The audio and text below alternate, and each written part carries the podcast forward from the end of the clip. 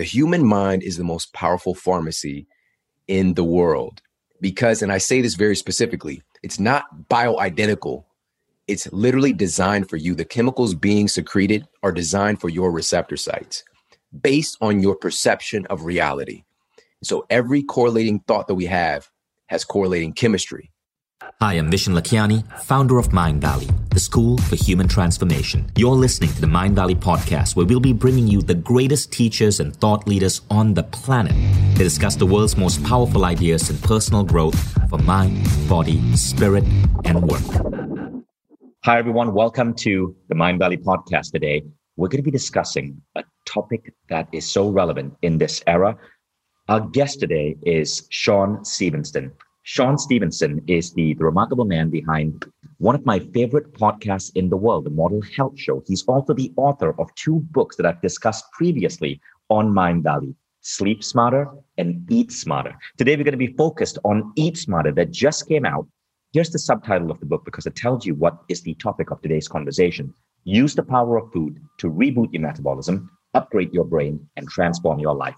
I'm 20% through with Eat Smarter. It is not a book you can speed read. I normally speed read my books, but Eat Smarter is so much detail, has so much in depth knowledge. It's the kind of book you read slowly, but it's the kind of book that when you practice what you learn from it, it changes your life. Shawn, welcome to the Mindvalley podcast. Thank you for having me. It's such an honor to be here. Firstly, we are recording this in front of a live audience. They are, well, now it's 287 people who are live with us. So for those of you who are live, we're going to do this. I'm going to open up a Q&A box. And as we continue our conversation with Shawn, you'll be able to ask questions. Let's keep the questions on Eat Smarter and on the topic of food and nutrition in general.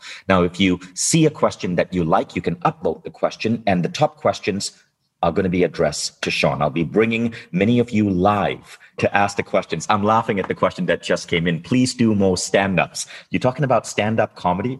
Shawn, we just had Jason Goldberg on. You met Jason Goldberg. He did a little bit of stand up comedy. No expectations there. You don't have to do stand up comedy. You could take off your shirt and flex. I'm sure that will make a couple of. People. We'll see where this goes. We'll see how much you get me in the mood. So, Shawn, look, let's begin with your story. I know your story, but I want you to share that with the audience here. Sure. You know, I grew up in the majority of my life, I actually lived in Ferguson, Missouri, which is kind of become famous or infamous for some just social, political issues. You know, there's a lot going on there. But I was just really immersed in fast food culture, in poor health, in lack of access to gyms and parks and things like I didn't even know what a yoga studio was. Like this was something that's not in my paradigm. And so growing up in this atmosphere, for me, the only people that I really seen quote make it were athletes. And so that was my way, you know. So I went to one of the top schools in the state, which just turned out professional athletes. And things were looking great for me, Vishen. really, really good. I ran a 4.540, which is an NFL combine level time when I was just a kid. I was just 15 years old. And I was starting running back you know, returning kicks and punts, and just everything was looking really great. But it was during track season when I was 15 years old that everything started to break down. I was doing a 200 meter time trial, which is just me and one other person and with my coach and sprinting around the track. And as I was coming off the curve into the straightaway in my sprint, my hip actually broke. And it was the tip of my iliac crest just broke off. At the time, I didn't know what happened. I just thought, I don't know, maybe I pulled a muscle. I'd never been hurt before. And I went to the physician a couple days later and he took an x-ray and they could see the tip of my bone floating off in space. And he looked at it and he was like, oh, there's the problem. But Vishen, what I experienced then was something called standard of care, which is here's some NSAIDs, here's some crutches, stay off the leg, and that's pretty much it. You'll heal up. But nobody stopped to ask, how did a 15 year old kid break his hip from running, which is incredibly abnormal. Fast forward, I have about half a dozen more injuries take place that kept me off the football field, kept me off the track, and it just completely diminished my goal in life and really my driving force to go to college and to possibly play professional sports. So, number one, my identity was shattered. And number two, finally, I get this diagnosis when I was 20 of degenerative disc disease. So, the disc in between my vertebrae were deteriorated so much so that they looked like crispy little black pieces of bologna. I also had two herniated discs that had me in a lot of pain. had a degenerative kind of arthritic condition with my bones. My bone density was so low. That's why my hip broke. And at the time, it's just like, why would this be happening? I'm drinking a lot of milk. You know, the commercials say drink milk, it's got calcium for strong bones. I'm guzzling milk like I'm getting paid for it. Why is this not working? And the physician at the time, I don't share this part of the story as often as I should, but I need to say this more often. I asked him for whatever reason, I had no grounds to ask him this. I asked him, Does this have anything to do with what I'm eating? And he told me this has nothing to do with what you're eating. This is just something that happens. And I'm sorry that it happened to you. We're going to get you some medication. We're going to give you bed rest so you don't have to go to school and go to work. I'm sorry, son, that this is just something you're going to have to live with. My physician at the time, he was obese and he was telling me that food didn't matter. He wasn't trying to be malicious, it's just the way that he thought and the way that he was trained. And this is something we'll talk about a little bit later in the context of Eat Smarter. But to make a long story short, what he implicated in my life was something called the nocebo effect. And what many people, I think we might have talked about this before, but placebos are incredibly important. And this is something that you guys really talk about as well. The placebo in clinical trials, a lot of people don't realize this, they're 33 to 40% effective on average. So this is just the belief that a particular drug or treatment or surgery is going to heal you to create a therapeutic effect, even though it's not real. So somebody in a clinical trial for a drug that's going to lower their blood sugar and normalize their blood sugar, say it's a fake metformin, mm-hmm. 33% of the time to 40% of the time, it's effective simply by the mind, believing that it's effective. One of the big takeaways from today is this the human mind is the most powerful pharmacy in the world because, and I say this very specifically, it's not bioidentical it's literally designed for you. The chemicals being secreted are designed for your receptor sites based on your perception of reality. And so every correlating thought that we have has correlating chemistry. And so getting a nocebo effect, which is a negative injunction, this is when you hear, you'll never walk again. This is incurable. You have six weeks to live. And these are things that I saw in my clinical practice all the time. People that made their way to me were told these things, including myself, being told that this was incurable and believing that because getting that from an authority figure, it bypasses the operation of the more executive part of the brain, the prefrontal cortex, responsible for social control, distinguishing between right and wrong, forethought. It gets right to your subconscious. And so I went for the next two years, just a downward spiral. And this is the end of the story. I gained a lot of weight, not doing anything because they gave me permission to. I was eating what I call affectionately the tough diet, typical university food and just making my body out of this very low quality stuff that I've been doing since I was a child, literally making my spine out of McDonald's and Cheetos, literally making my bones out of ramen noodles and canned ravioli on a daily basis. The food that you eat is the raw materials building your body. But everything changed. And it's a very simple thing, and I don't want people to miss this. For those two years, I've been having this habitual question and this is something our mutual friend Jim Kwik we talk about a lot. The power of questions. Questions really are the answer. My dominant question that I was asking all the time, many times as unconscious, was why me? Why won't somebody help me? Your brain, it's an instinctual reflex. It's called instinctive elaboration. So this instinctive elaboration, I talk about this in Eat Smarter as well. But here's the thing. Once I realized that my physician, even though he meant well, my four physicians that I saw over the course of this two years, they meant well, but they don't walk in my shoes. And they're literally telling me. One of the things I've realized after conducting well over a thousand interviews with the world's greatest thought leaders in everything from entrepreneurship to spirituality to health and wellness to relationship is that life is enormous. And there are so many ways we can make our life better and better in every way, in every single day. If you're successful in just one area of life, you might just suck in another. I've known billionaires whose romantic lives were in shambles. I've known incredibly emotionally intelligent people who just couldn't make money. And that's totally fine. It doesn't matter where you are. Life doesn't have to stay the same forever. You're not cursed or destined to be miserable or unlucky in love or struggling to make ends meet. You were just never taught how to have it all, how to do things differently, how to master the human experience from a mind, body, and soul perspective. This is where Mindvalley membership comes in.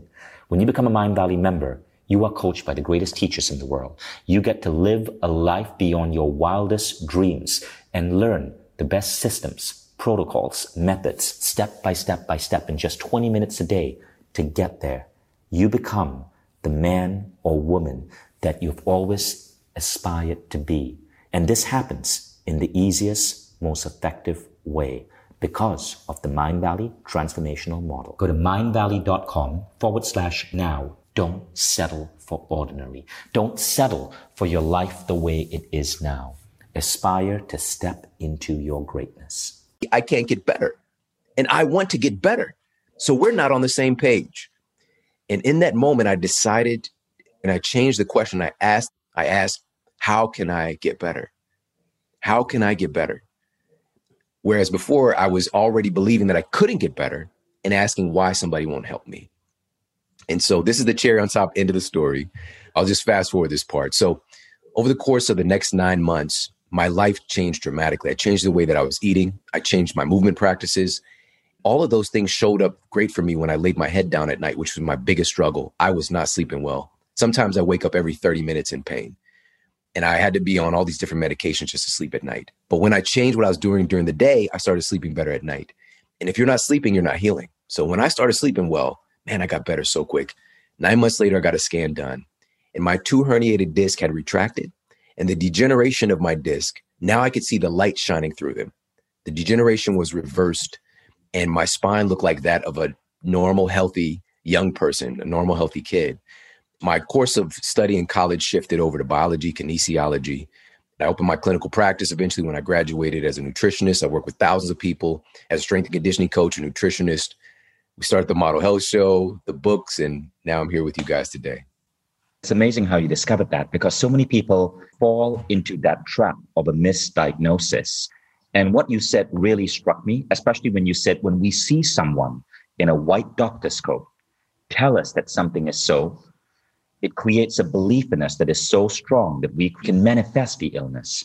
I was talking to my ex wife, Christina, recently. We have a 13 year old son together. Hayden, my son, when he was around four or five, he was diagnosed with asthma. This was by one doctor. So a doctor told us our son had a form of allergy. It was asthma, and that he would have to be on what's that breathing device called? Inhalers. An inhaler, probably for the rest of his life. And so we bought an inhaler and we learned about all the side effects. You know, my son may never be good at sports. His growth is going to be stunted because if you use an inhaler, you don't grow as tall as you should be. And somehow Christina had a maternal instinct that something was off, that she couldn't trust this doctor. We were living in Malaysia back then. We flew to Europe and we went to an Estonian doctor. And Estonian doctors are trained in a very interesting way. They don't overprescribe medicine. Estonia doesn't have that situation in the US where doctors are bribed, for lack of a better word, by big pharma to prescribe pills. So Estonian doctors tend to be very conservative with their prescription. And the Estonian doctor said, you know what? Get him off the inhaler. I doubt he has asthma. It's probably just a dust mite allergy. So we went home, we got a vacuum cleaner. We basically cleaned every, every aspect of the house.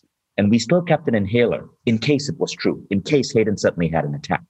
One year elapsed. He didn't have a single attack. And today, my son, I'm so proud of him because we just got back from a scuba diving trip and he was able to scuba dive all the way to 10 meters. And he wouldn't be able to do that if he had asthma.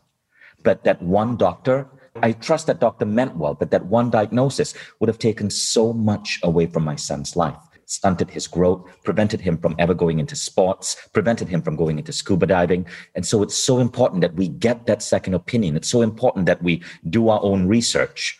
What you said is so cool because I'm holding up. So for those of you who are on the podcast, you can't see this right now, but I'm holding up Shawn's book, Sleep Smarter. And what you're seeing over here are my highlights in the book. So you can see everything I learned from Shawn. Look at the number of highlights. Like this is a book that has so many life changing benefits that you got to read this with a highlighter. I'm highlighting it on my iPad. I'm 20% through Eat Smarter and it's equally mind blowing. So I definitely want to recommend that you guys invest in both these books, Sleep Smarter and Eat Smarter. Shawn, before I ask you about Eat Smarter, just a little word of advice to those of you who are going to be reading Shawn's books.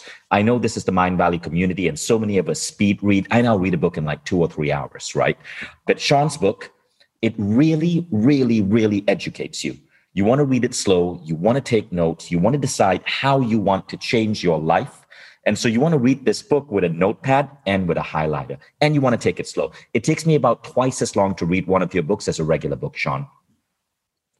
That's powerful. That's an incredible testament. The way that I wrote as well is for transformative information, but also in a way, as you just said, just kind of slow down, but also in a way that's entertaining, it's funny, it's encouraging, and incredibly and it insightful. You. It hits you, and you got to change your life. By the way, do you guys notice? I want you guys to comment yes if you've noticed the sheer amount of water and tea I drink when I'm on a podcast. Have you guys noticed that? I'm always drinking a glass of water. People are saying yes, like everyone who watches my live talks, I always have a glass with me. It's a thing, like I drink an unusual amount of water. Now, can you guess where that came from, Shawn? Remember the interview we did two years ago in Portugal when you spoke about water as a healing agent, water as something that all of us have to consume more? Absolutely, is so, a great time. So that is an example of where a simple idea from Shawn has transformed my behavior and made me healthier. And so Shawn just wanted to give credit where it's due. You've been a major influence on my health. I'm proud to recommend your books and your ideas to everyone here in Mindvalley. Thank you. It's an honor, truly. So for those of you who are listening, just a quick reminder, the Q&A is now open. Now, what I want to do over here is I want to answer questions on food from the audience.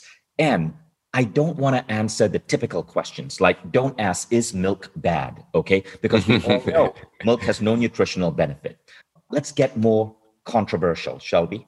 While we do that, while you identify a good question, I want to share something just in case folks might have missed the segment that we did on water. And I'll share a little bit of the new updated data that's in Eat Smarter because it's one of the five macronutrients, our major macronutrients that people don't talk about. There's a mm-hmm. debate about fats, proteins, and carbohydrates all the time, but alcohol and water are also macronutrients. And one of the studies that I broke down in Eat Smarter, just how much and how simple this is to improve our cognitive function. And it was a study, and this was cited in Medicine and Science and Sports and Exercise, found that just a 2% drop in your body's baseline hydration level can lead to impairments in tasks requiring attention, motor coordination, executive function, what we just talked about earlier with the nocebo effect, which includes things like grammatical reasoning, proofreading, mental math, all these simple processes that we take for granted. You know, just remembering where something is in your house, all those things start to get suppressed when you're dehydrated. It is a very, very powerful thing. And so many people, especially in our space, they're looking for what is that next new nootropic? What is that thing I could take to give me that limitless brain? The number one thing is water. Your brain is literally made mostly of water. It's 80% water. But there's a rub here as well, because it's not just the water itself. And by the way, there's something really interesting about the brain. It has what's called the blood brain barrier. So we've got an external protective mechanism, which is your skull, your cranium, which again, just through evolution, your brain is so important. It's the only organ fully encased in hard bone. So it takes it very seriously. But there's also an internal security system called the blood brain barrier and only allows in very specific nutrients. We call it neuronutrition. Your brain has its own separate diet from the rest of your body in many ways. And getting past the blood brain barrier, I like to think of it like a toll booth. The person working at all the toll booths are like clones of Dwayne the Rock Johnson. You're not getting by him unless you actually got the permission slip. All right. But there are also express lanes like toll booths tend to have where things that can just fly right past without much notice, which water is one of those things. Within just minutes of you drinking water, it is shuttling right to your brain. And so, with that said, it's not just the water, because being a water based organism, specifically talking about your brain, it's the conductivity of that water. And this brings into the conversation the importance of electrolytes. This is mm. so important and so freaking overlooked this enables signal transduction between your brain cells. So your cells being able to talk to each other. So it's pretty important. Just take sodium, for example. And again, I'll detail this more in Eat Smarter, but researchers at McGill University found that sodium functions as an on off switch in the brain, specifically for neurotransmitters that support optimal function for things that protect your brain against numerous diseases like neuropathic pain, epilepsy, the list goes on and on. And one other thing I'll share really quickly this was published in the journal Neuron that magnesium, which is another electrolyte, mm-hmm. is able to restore critical brain plasticity and improve cognitive function. And there was a double blind placebo controlled study, and this was published in the Journal of Alzheimer's Disease, found that improving magnesium levels in adult test subjects who had noted cognitive decline, they were between 50 and 70, could potentially reverse their brain aging by nine years. This is looking at the brain itself. And this is the number one mineral deficiency in our country. About 60% of Americans are chronically deficient in magnesium. Literally, our brains are not working, they're okay. not able to fire. This is so cool. So, we're going to do something here. I'm going to bring up in front of this camera all the supplements which I'm currently taking. And I want to get your view on this. Okay. Hang tight for a second. Now, in the meanwhile, while I'm just going to go and grab my entire supplement stack, because I think that there's a key lesson here there's a question that's coming up that's somewhat controversial. I don't know how you're going to address this, Shawn, in a way that may not offend someone. But the question is Is the vegan diet actually healthy? Go ahead and answer. Mic drop. All right. So for me, I'm a scientist and I've been in this space for 20 years. So I always like to go back and look at where an idea came from, where a concept came from. If you look at human evolution, we haven't really had a culture that we have some really good data on that has been strictly vegan. Not to say that it can't be effective, but we just need to start with that template. We do have cultures that have been primarily vegetarian for sure. There's many cultures in India, for example, that have been able to be successful in a vegetarian protocol. So we need to take all of this into consideration and to honor and to acknowledge all the different aspects and different variations and colors of humanity and all the different things that we've done. We've definitely lost touch with the connection. You know, if you think of the Native Americans, when eating off the land and consuming animal foods like buffalo, and how it was more of a an understanding of the relationship that life is providing and letting that live on through their life force and there was more of a spiritual connection even though there is death involved but the same thing happens with us as humans if we were kind of operating in a natural flow of things, we would become food. We would become food for soil and for microbes, and we would be recycled and put back into this circle of life. And so this is getting into some very powerful kind of meta perspective. But ultimately, what I want folks to understand is that humans are incredibly resilient. We can make just about any diet protocol work, which we have. We've survived on Twinkies, and we've also survived on pure raw food based diets, which, and by the way, guys, when I'm talking about this stuff, you're not just talking to somebody who's theorizing that this is effective. I did 100% raw food, vegan for three years, vegan five years, keto for one year, paleo three years. I can go on and on and on. And the Twinkie diet, that was my whole life until the age of about 22. All right, Twinkies and Big Macs. So I've done these things and I've studied them. I've studied the results I've seen this in my clinical practice as well. We can make any diet work. However, what is optimal? And this gets us away from the frameworks a little bit. And I know all these guys are my friends and colleagues. So the person who is the most popular ketogenic proponent, the most popular carnivore proponent, the most popular vegan proponent, these are all my friends and colleagues and this is the big point I want you guys to get in this conversation, is that these guys who might be at the end of the spectrum, it's not that they're trying to be negligent and spiteful and maliciously hurt people. They're actually getting results for patients who oftentimes can't get results anywhere else. And they're sharing that data. But what they don't share is that there's always a large portion of people who don't get results following their framework. All of these frameworks are wonderful and have value. But what I want people to do and eat smarter, this is the whole purpose behind the book. It's inclusive. We've got to stop all of this infighting on minutia because the vast majority of citizens are eating fake food. Let's transition to some of the most important tenets that make every single diet successful, whether it's a vegan diet or whether it's a Mediterranean diet or paleo diet. What are the things that make every diet framework successful? And what are the things that can make any of these diets harmful and actually imprison us? It's a big question to answer, and there's more there, but Vishen's back. I see he's chomping at the bit to ask me some questions, so I'll pass it back to you. So, firstly, those of you who are curious more on the concept of water, if you're a Mindvalley member, log into your Mindvalley platform on the web. It's home.mindvalley.com. click on channels, click on mentoring, and watch the episode on the power of water. It's 35 minutes. It's with Shawn Stevenson. It's a beautifully produced episode, and it'll change the way you consume water. This is the reason why, whenever you see me on any interview, on any podcast, I always have a glass of water. Now, Shawn, this is my supplement stack. Okay. Now, this is literally what I take. I don't take every supplement every single day, but I want to hold up some of the popular supplements that I've heard or people have advised me to take, and I want to get your opinion. Okay. Now, the first thing is, I never believed in pills or supplements. In 2014, I was having dinner with Jack Canfield. Jack Canfield, for those of you who don't know, was the guy who wrote the Chicken Soup for the Soul series of books. He sold 100 million books. This is obviously a really smart man. In 2014, when I met Jack, he was 69 years old. We were staying in a hotel together. We were attending a conference and we woke up in the morning and we had breakfast together. And alongside his breakfast, Jack started popping these pills. And I asked Jack, that's a lot of pills. And he goes, yeah.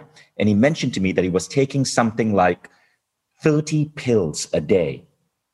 And I asked him, that's insane. And I attributed this to just, you know, marketing.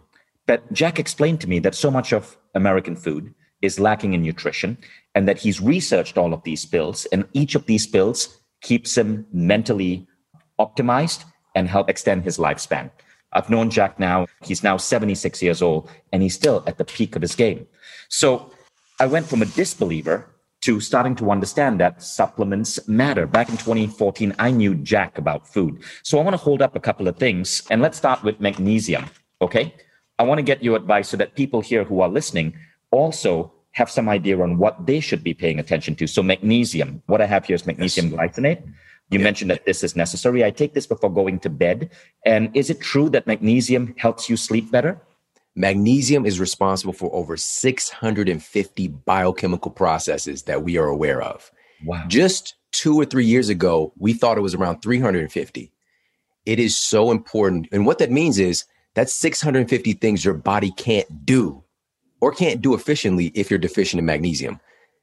And many of these processes involved the activation and kind of running and management of your parasympathetic, quote, rest and digest nervous system and the deactivation and management of your sympathetic fight or flight nervous system. Basically, magnesium has a lot to do with your body's management of stress. And right now, very simple answer. I just want you to think about this. Are we more or less stressed as a society right now than we were, we'll just say, a year or two ago. We're more stressed than ever. And so magnesium gets siphoned and utilized by your body so quickly. This is why it's important to keep replenishing magnesium. It's the number one mineral deficiency. Again, almost 60% of Americans wow. are chronically deficient in magnesium. Magnesium glycinate, is that useful? This is a very, very big takeaway, Vishen. When I went to my private university, very expensive, pre med track, my nutritional science class was an elective. I did not have to take nutrition, right. but I just happened to take it because I thought nutrition had something to do with fitness. I thought that if I learn about this, it's going to make me more fit. But again, my teacher was bordering on obesity. He was a brilliant guy, but he was doing the things that he was teaching and it wasn't working for him. At the time, we were taught everything low fat. Low fat was the moniker, right. it was the thing. Have every patient you work with cut their fat and also eat seven to 11 servings of whole grains. Regardless of your microbiome, regardless of your ancestry, you got to just everything brown gets going down, everything white's not right. Like just eliminate that and you're going to win. But here's the thing this is the big point I'm trying to make. We were also taught to have patients to take a multivitamin, right? Make sure they get their vitamins and minerals. Very cookie cutter stuff. Here's the problem that was over 20 years ago. Today, we know, for example, there's not just one magnesium. So when you take in a specific magnesium supplement or uh, magnesium in a multi, is that the magnesium that you really need? Is that the one that you can metabolize well? Because there are so many forms of it. There are multiple forms of B12. There's like four forms of B12 that we know about. There's multiple versions of vitamin C. There's multiple versions of omega 3s. There's multiple versions of vitamin A. I can go on and on and on. That's the power of food because food tends to have a variety of the different compounds and biopotentiators. So, right. not to say most of the people coming into my clinical practice, the two things that I would actually prescribe the most were magnesium and a probiotic. There's some nuance with probiotic that we can hopefully get to today. Mm-hmm. But magnesium was one of those things that I did recommend for folks to supplement. But today, this was many years since my clinical practice, there's nuance there as well. You know, I do want people to target food first. So I'm just going to throw out some good source of magnesium that you'll find in food. Anything green, mm-hmm. colors are an indicator of nutritional component in foods. Anything green is going to be a great source of magnesium. So leafy green vegetables, spirulina, if we talk about like super dense right. sources of nutrition, but also chocolate is a great source of magnesium. But you want, of course, Thank want to get the high quality. God. it's a great source of magnesium. It's also a great source of tryptophan as well, which is a precursor to building serotonin, which is a precursor to building melatonin. I go on and on about chocolate, nuts and seeds, things like almonds, hemp seeds. I can go on and on. But here's the thing in relationship to sleep, to answer your question, one of the studies that I outlined, I had to talk about this in Eat Smarter. This was a double blind, placebo controlled trial, gold standard of clinical mm-hmm. testing done on folks with noted sleep problems, aka insomniacs, and seeing by simply improving their magnesium levels, ended up improving their overall sleep efficiency, reducing wake after sleep onset, which means they wake up less often. All manner of things got better by including more magnesium. Now, I want to go through a couple of others. So, obviously, you're a big fan of magnesium, you're a big fan of drinking water. Let's talk about this GABA. We hear a lot about GABA. What is your verdict? So GABA, same thing. These are things that your body will produce. Mm-hmm. There's a big relationship between GABA and phospholipids and omega 3s. Like these are all operating on these regulatory mechanisms for mm-hmm. cognitive performance, for relaxation, for sleep quality. GABA is one of those things that definitely is in my toolkit when I'm working with folks, adult ADHD, children with ADHD, it's been found to be very effective for helping to manage focus, improving mm. sleep quality as well.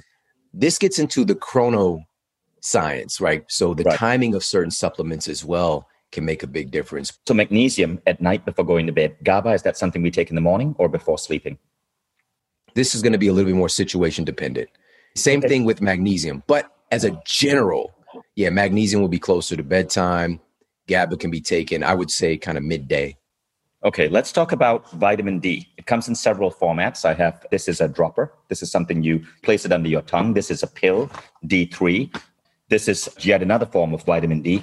Got to take a lot of vitamin D because I'm a brown skinned person living in Northern Europe where during the winter there isn't enough sunlight. Shawn, your verdict on vitamin D. We've got over 15 studies now in relationship with looking at vitamin D in relationship to the virus that's kind of on the tip of our mm, tongues right, right. now.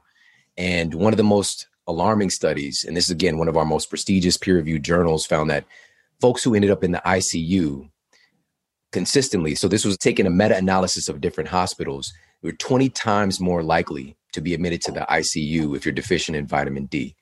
This is a big manager of our immune system.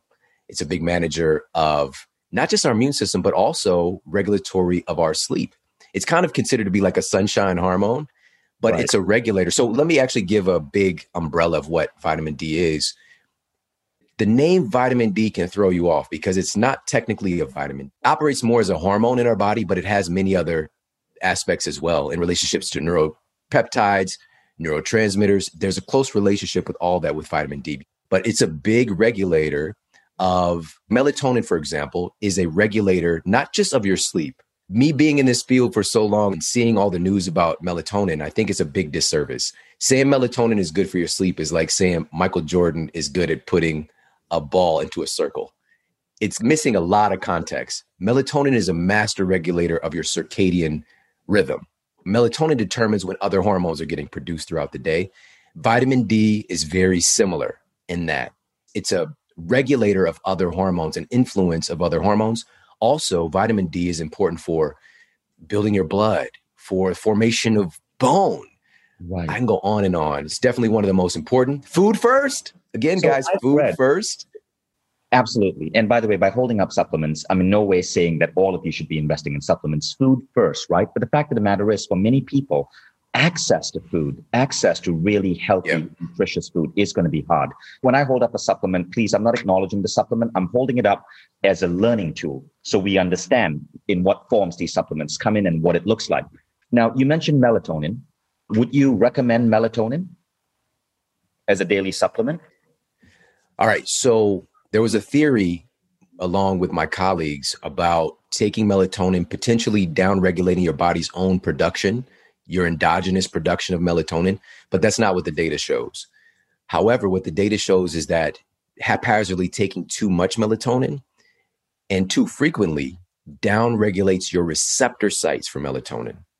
So this means that your body can still produce it, you can keep taking it, right. but the receptor site to actually do the process regulating your sleep, regulating your other hormones, that's going to get down regulated. So we need to be very mindful and cognizant to not overdo it with melatonin. So that's Got one it. of the big tenets.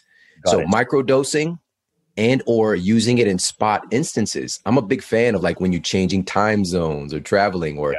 maybe you've had a tough week and a couple rough nights of sleep just to get things back on track. There's definitely a place for all of these things. And again, melatonin before going to bed, right? Yeah. So maybe 30 minutes before bed is going to be okay for most people. Again, if it was working with somebody as an individual, we would identify where that would be a little bit more. Now, Shawn, let's talk about 5-HTP. This is one of my favorite supplements. I found that it makes me a lot more resilient to stress. It puts me in mm-hmm. elevated moods. What is your take on 5-HTP? Yeah, I actually talked about 5-HTP in Sleep Smarter in my first book. Right. That's where I learned about it. That's so awesome. Many of the things you just mentioned, it's a great modulator of stress. It's also, this is a big takeaway for everybody as well, is that nothing in our body works in a vacuum. Many things are working together in, in synergy. So when we talk about melatonin, for example, I'm a big fan of taking precursors to melatonin to give your body some opportunity to help to build it itself. Mm-hmm. So serotonin is a precursor, then tryptophan is a precursor to serotonin. And there are many wonderful food sources ranging from, you know, plant-based to animal-based. A lot of people know about turkey for being a great source of tryptophan, but also lobster, nuts and seeds, hemp seeds, for example. Spirulina is another good source of tryptophan. So 5-HTP helps it kind of function as a precursor to building our sleep related hormones and neurotransmitters and also precursor to helping to modulate stress. But this is one of those things that it's on that timeline where you can take it in the morning and it's not going to make you drowsy or sleepy. It's just going to kind of help you to be more focused, stable, help to reduce stress, all that good stuff. I've actually found that 5-HTP of every supplement I'm taking, folks, I found 5-HTP to be the one that's the most beneficial.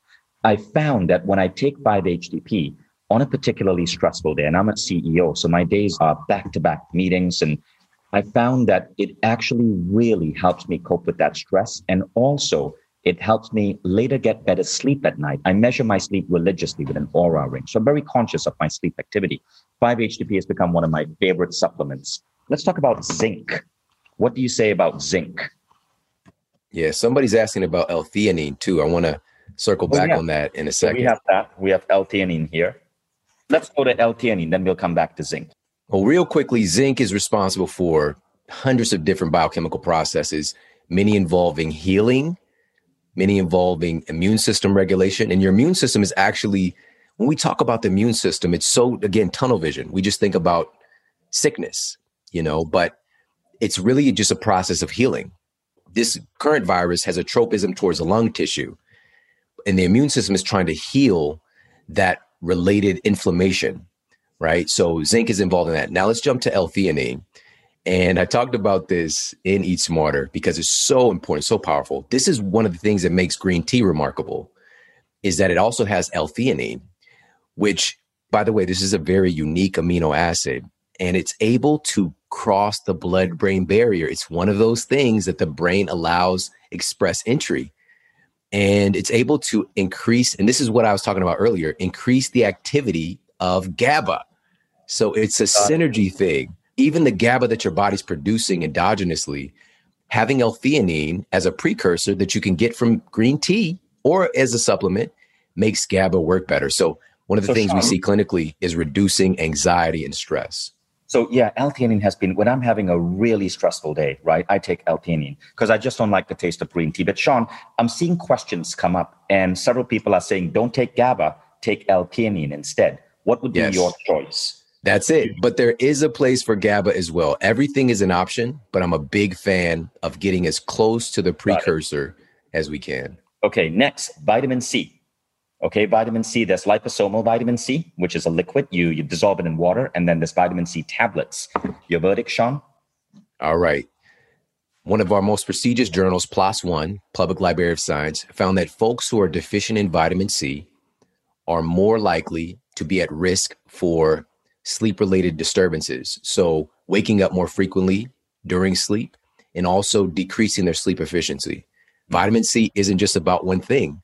You know, again, it's this tunnel vision of seeing, you know, this is good for your immune system. I've seen people coming in who've been struggling with insomnia for years and simply getting their vitamin C levels normalized help to completely reverse their sleep disturbances. Right now, this is not everybody, it's not everybody's deficiency, but also this goes back to our tenet of it depends on the type of vitamin C.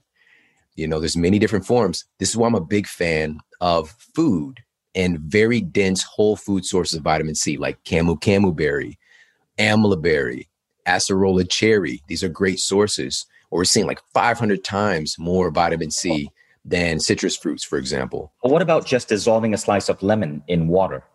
You're doing this like three or four times a day. Does that give you sufficient vitamin C?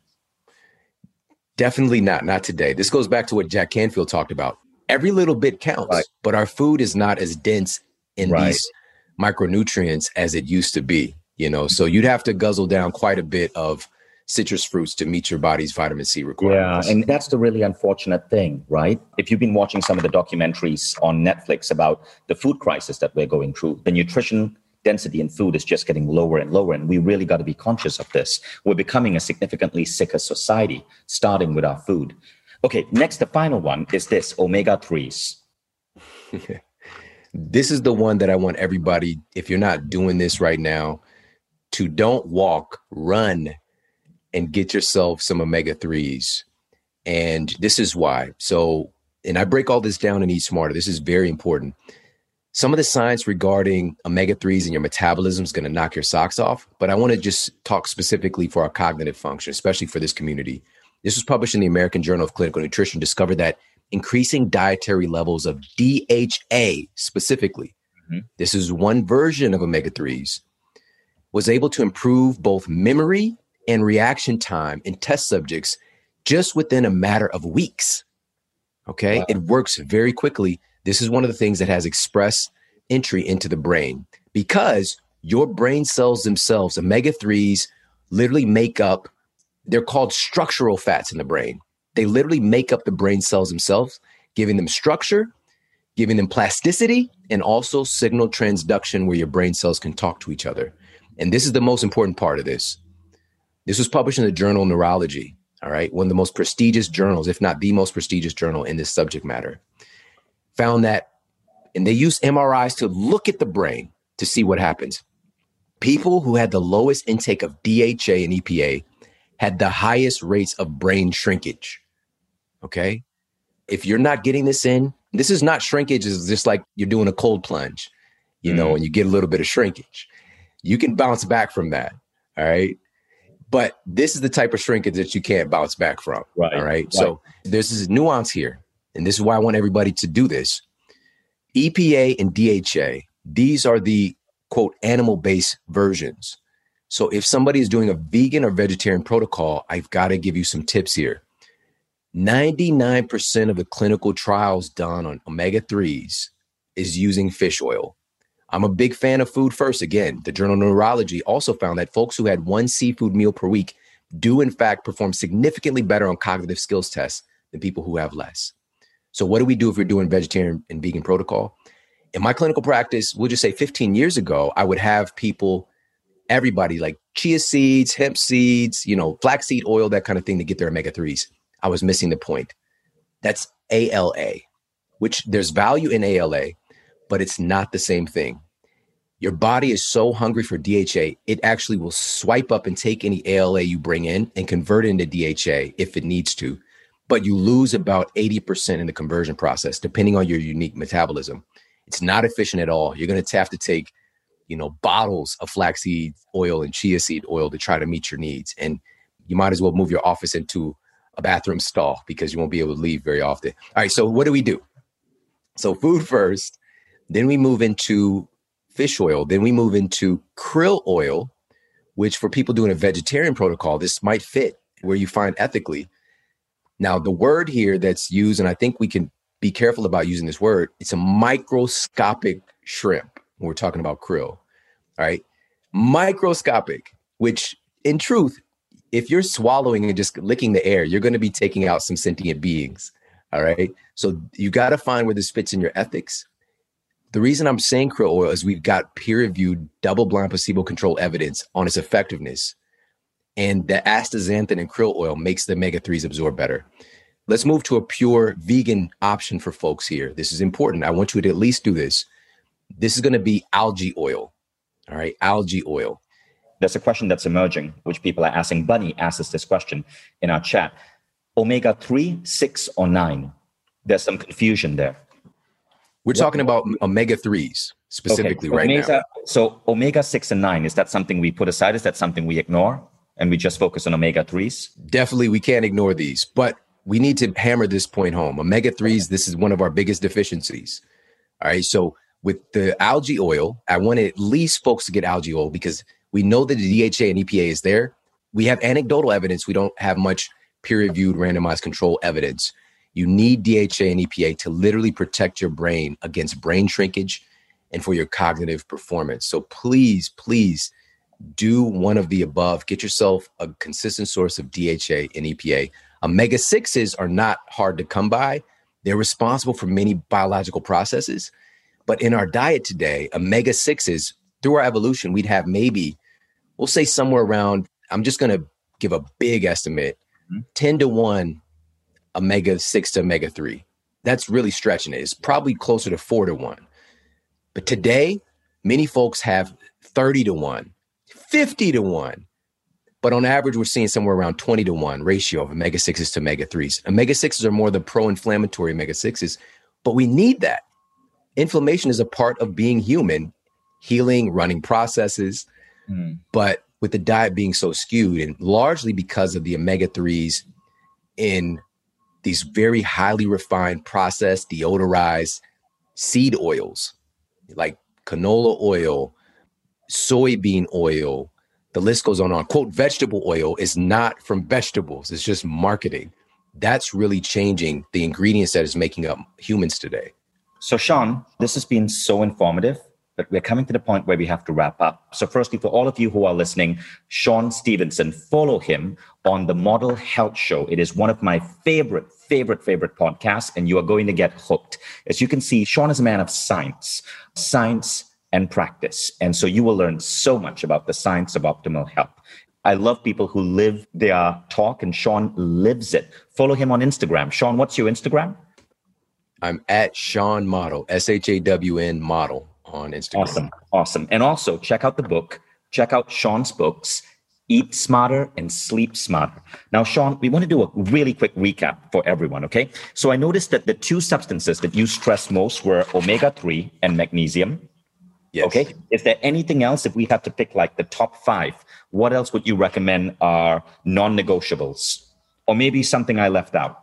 So yeah, we've of course covered magnesium. We've covered the importance, which the big one for everybody is the DHA and EPA omega threes, but also just want to reiterate the importance of meeting your body's hydration needs. You know, there's also this benefit with our metabolism. It's called water-induced thermogenesis. And so, one of the studies that I outlined in Eat Smarter is researchers took folks who had just 17 ounces of water just within a couple of minutes, and we see about a 30% increase in their metabolism, in their metabolic rate. And it's not because of the temperature of the water. Water makes everything work better. All of our neurotransmitters and hormones, all the stuff we've been talking about, they're all operating in a water medium. So there's magnesium, water, omega 3. What else should people ensure is on their shelf and ready to go? All right. Another thing, there's so much. So it's going to be personalized. And this is what Eat Smarter directs you to is to understand right. your unique metabolism. But one of the things just coming up because it's so important. And I'm not saying this because I'm an advocate for this, it's just the data exists. Earlier, when we talked about the blood brain barrier, it's one of the things that's actually getting terrorized today with the way that we eat and stressors in our environment. neuroinflammation is one of the biggest issues we're seeing. And you might wonder, like, how's my brain inflamed? Or I don't think my brain is inflamed. Why doesn't it hurt? Your brain doesn't have pain receptors.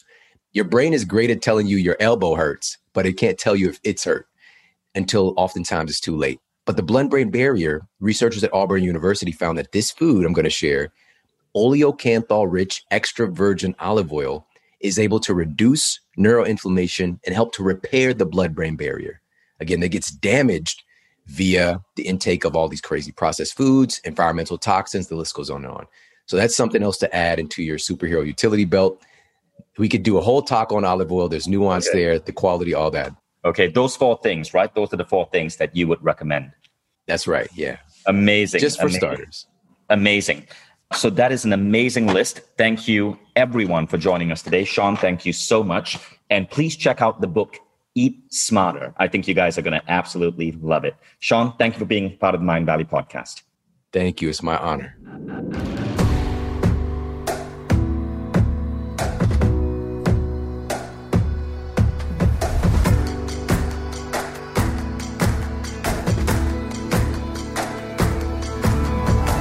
Vishen Lakhiani, and this is the Mindvalley Podcast.